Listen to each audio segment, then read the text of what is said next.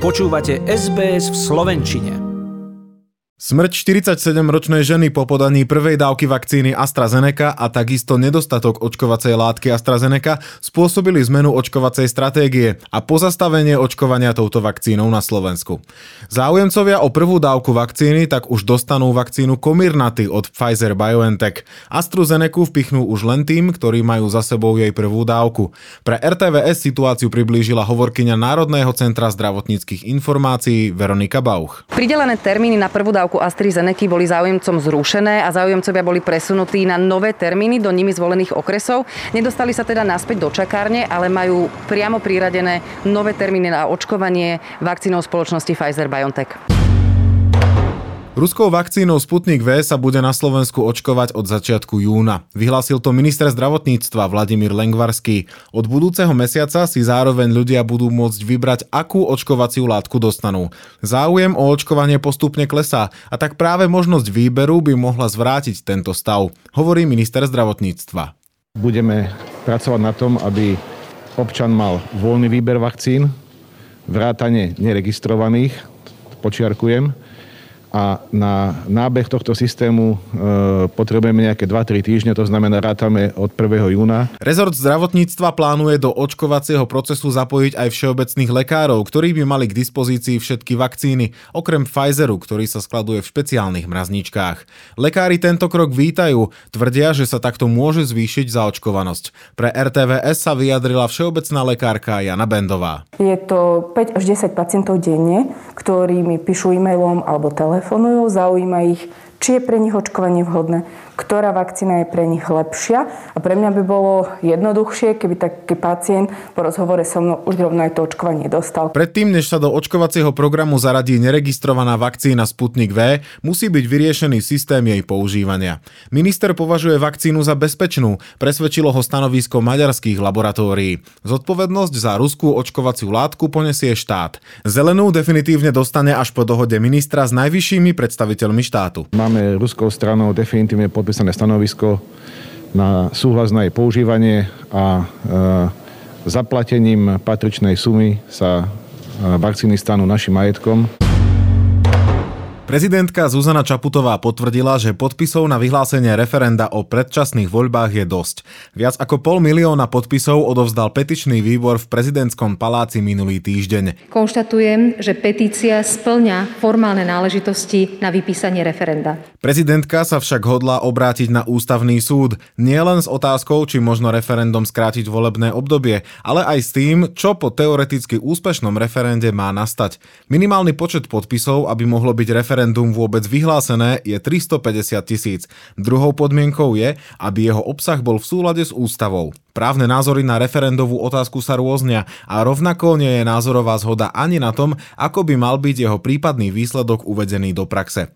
Prezidentka má nejasnosti, či by výsledok platil automaticky, alebo by ho ešte museli odobriť aj poslanci Národnej rady. Rozhodla som sa preto obrátiť na Ústavný súd Slovenskej republiky s otázkami, ktoré pomôžu raz a navždy tieto nejasnosti odstrániť. Ústavný súd má šesťdesiat dní na to, aby posúdil, či je alebo nie je referendová otázka v súlade s ústavou. Pre er té vé es sa vyjadrili súčasný premiér Eduard Heger a poslanec Národnej rady a zároveň iniciátor referenda Peter Pellegrini. Je dôležité si byť istý o ústavnosti akýchkoľvek krokov, čiže myslím si, že z tohto pohľadu to bolo správne rozhodnutie. Rozhodnutie pani prezidentky musíme rešpektovať, pretože má na to plné právo.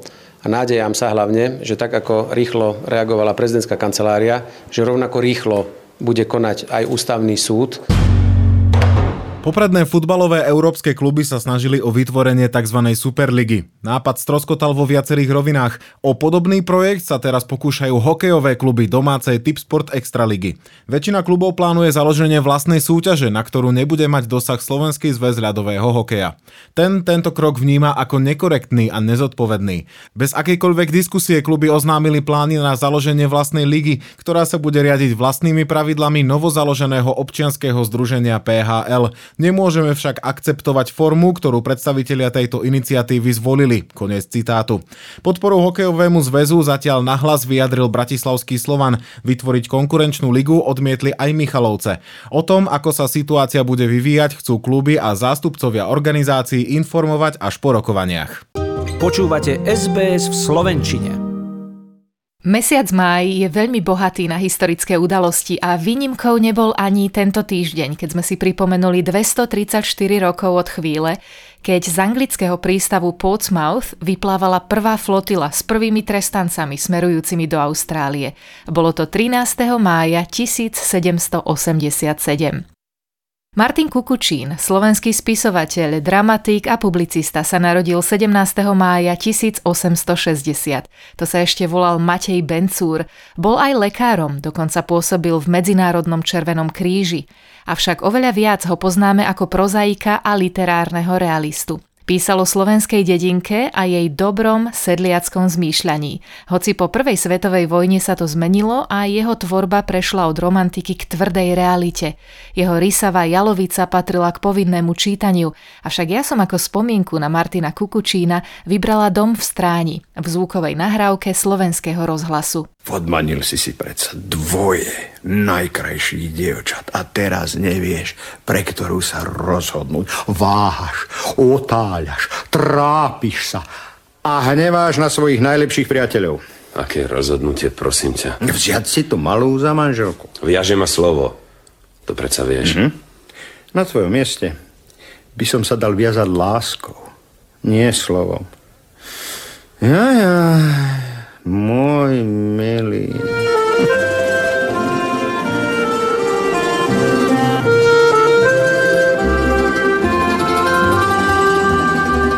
Tento týždeň uplynulo dvadsaťpäť rokov od premiéry českého oscarového filmu Kolja.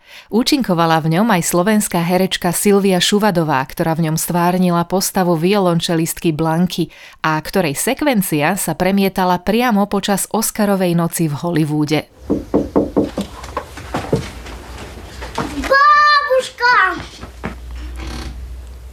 Dobrý deň, ja idem na tú hodinu. Dneska? Nehodí sa? To ne, ale mám tady návštěvu takovou. Jej, ahoj. To je váš synček? Ne, ne, ne. Vnúčik? No to už vůbec ne. Známí mi ho, mi ho dali na hlídání z Leningradu muzikanti. Je to Rus. Jo, takhle.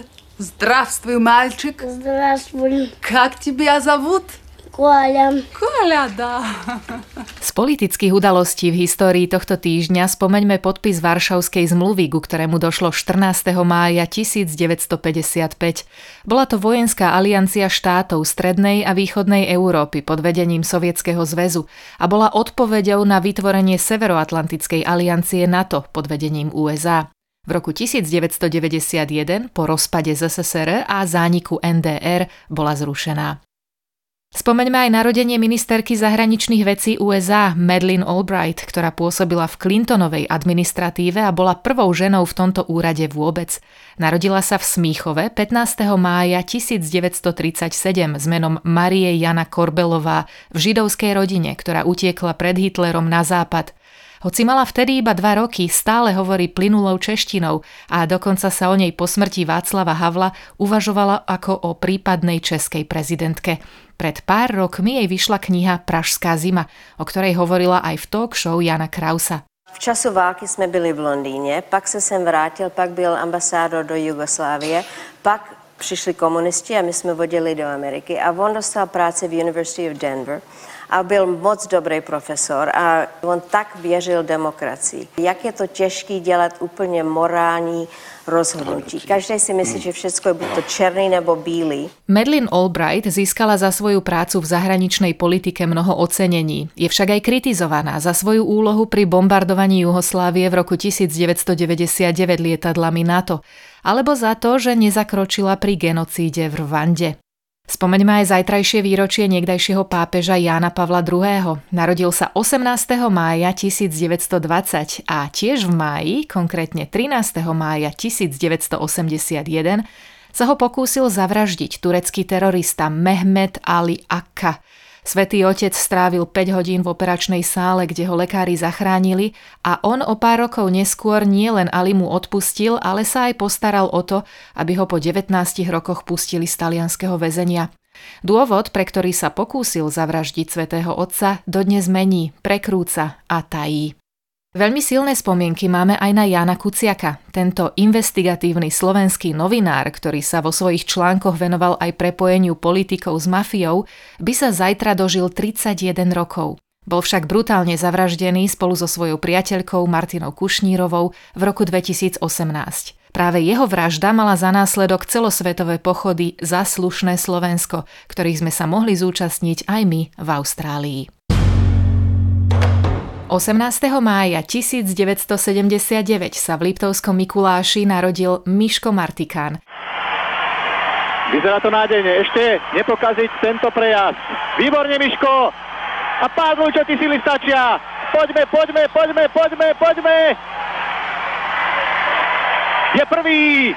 Michal Martikán je zatiaľ prvý!